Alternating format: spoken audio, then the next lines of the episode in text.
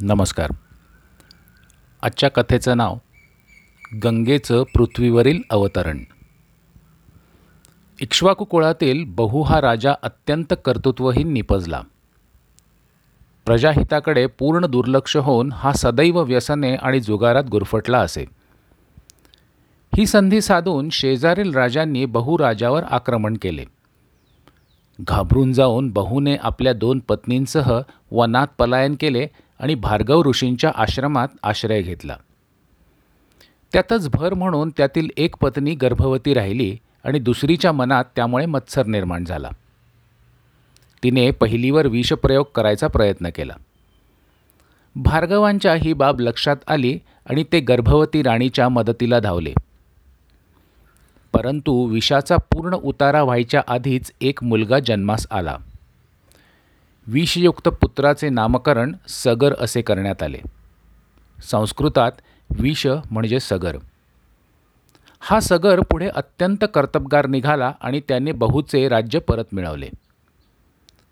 सगराच्या प्रथम पत्नीला एक पुत्र त्याचे नाव असमंजस. दुसऱ्या पत्नीने प्रखर तपश्चर्या केली आणि तिला साठ हजार पुत्र प्राप्त झाले. या सगरपुत्रांनी एक मोठा जलाशय खोदायला सुरुवात केला ज्याचे पुढे समुद्रात रूपांतर झाले. त्यामुळे समुद्राला सागर असेही म्हणतात. अशा या कर्तबगार सगराने अश्वमेध यज्ञ मांडला. या यज्ञादरम्यान यज्ञाचा घोडा एक वर्ष संपूर्ण भरतवर्षाच्या प्रवासात जात असे. त्यामागे राजाची सेना. जिथे विरोध होई तेथे सेना त्याचे पारिपत्य करे. अशा तऱ्हेने विजयी अश्व परत आल्यावर त्याच्या आहुतीने यज्ञाची सांगता होई. देवांचा राजा इंद्राला या सगरपुत्रांच्या ताकदीची कल्पना होती. त्यामुळे त्याने या घोड्याला पळवून नेऊन लपवून ठेवले. साठ हजार सगरपुत्रांनी त्याचा शोध घेण्यासाठी जंगजंग पछाडले परंतु अश्व काही सापडला नाही. हे सगरपुत्र शोध घेता घेता कपिल मुनींच्या आश्रमात पोचले ध्यानस्थ ऋषींनी त्यांच्या कोणत्याही प्रश्नास उत्तर दिले नाही. त्यामुळे चिडून जाऊन त्यांनी कपिल मुनींना डिवचवाया सुरुवात केली. त्यांचा उपमर्द केला. ध्यान मोडल्यामुळे कपिल मुनी अत्यंत क्रोधित झाले. त्यांच्या एकाच जळजळीत नजरेत या सर्व सगरपुत्रांची राख झाली. सगर राजास याची वार्ता मिळाल्यानंतर तो धावत कपिल मुनींकडे गेला. त्यांनी माफी मागतानाच आपल्या पुत्रांच्या चांगल्या कामाचाही पाढा वाचला. मुनीवर त्यांच्या चुकीची शिक्षा तर त्यांना मिळालीच आहे परंतु त्यांना मोक्ष मिळावा यासाठी मी आपली प्रार्थना करतो. कपिल मुनी उद्गारले तुझ्या पुत्रांना मोक्षप्राप्ती होईल परंतु त्यासाठी माता गंगेचा प्रवाह त्यांच्या राखेवरून गेला पाहिजे. झाले? सगर गंगा नदीच्या पृथ्वीवर येण्याच्या खटपटीस लागला. गंगा ही खरे तर स्वर्गातील नदी. परंतु सगराच्या प्रयत्नास यश येण्याआधीच त्याचा मृत्यू झाला आणि असंख्य वर्ष ती राख तशीच पडून राहिली. पुढे याच कुळातील राजा भगीरथास आपल्या पूर्वजांविषयी ही माहिती कळली तेव्हा त्याने भगवान विष्णूंची आराधना सुरू केली. भगवान विष्णूंच्या पायापासूनच गंगेचा उगम होतो ना? प्रसन्न होऊन विष्णूंनी त्यास गंगेची आराधना करण्यास सांगितले. हे फारच बिकट काम होते. स्वर्ग सोडून गंगेस पृथ्वीवर आणणे हे काही साधे सरळ काम नव्हे. मग भगीरथाने यासाठी खडतर आराधना सुरू केली. अखेर गंगा प्रसन्न झाली आणि म्हणाली भगीरथा तुझ्या आराधनेवर मी प्रसन्न झाले आहे. मी पृथ्वीवर येईन. परंतु माझा प्रचंड प्रपात पृथ्वी सहन करू शकणार नाही. तेव्हा तू आता शंकराची आराधना कर आणि त्यांच्या जटात मला प्रथम उतरण्याची अनुज्ञा घे. त्यामुळे माझा प्रवाह सौम्य होऊन मी पृथ्वीवर येऊ शकेन.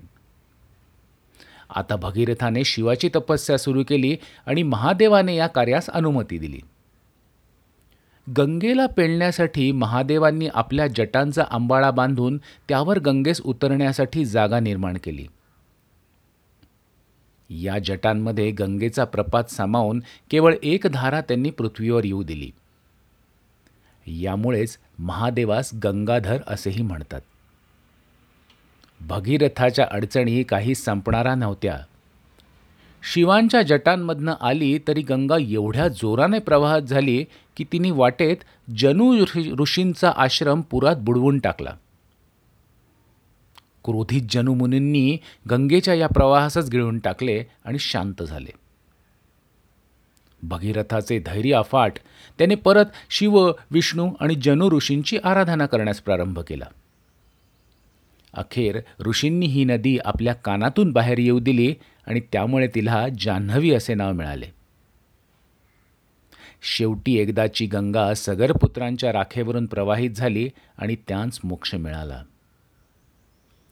आजही आपण कोणत्याही खडतर कठीण प्रयत्नांना अथवा इंग्रजीत ज्याला मॅमथ टास्क म्हणतात अशा प्रयत्नांना भगीरथ प्रयत्न का म्हणतो हे लक्षात आले असेलच. अजूनही हिंदू धर्मात गंगेत रक्षा विसर्जन हे मोक्षाचे स्थान मानले जाते.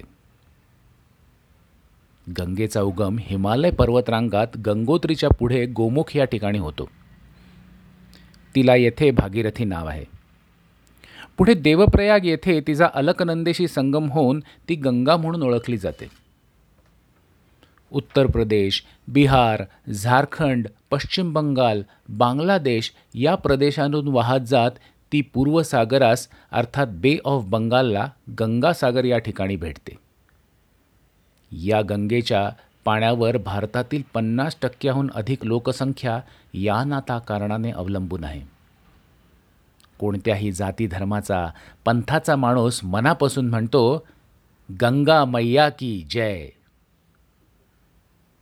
पुढील भागात ऐकू निमिषार्ध आणि त्रिशंकूची गोष्ट. तोवर नमस्कार.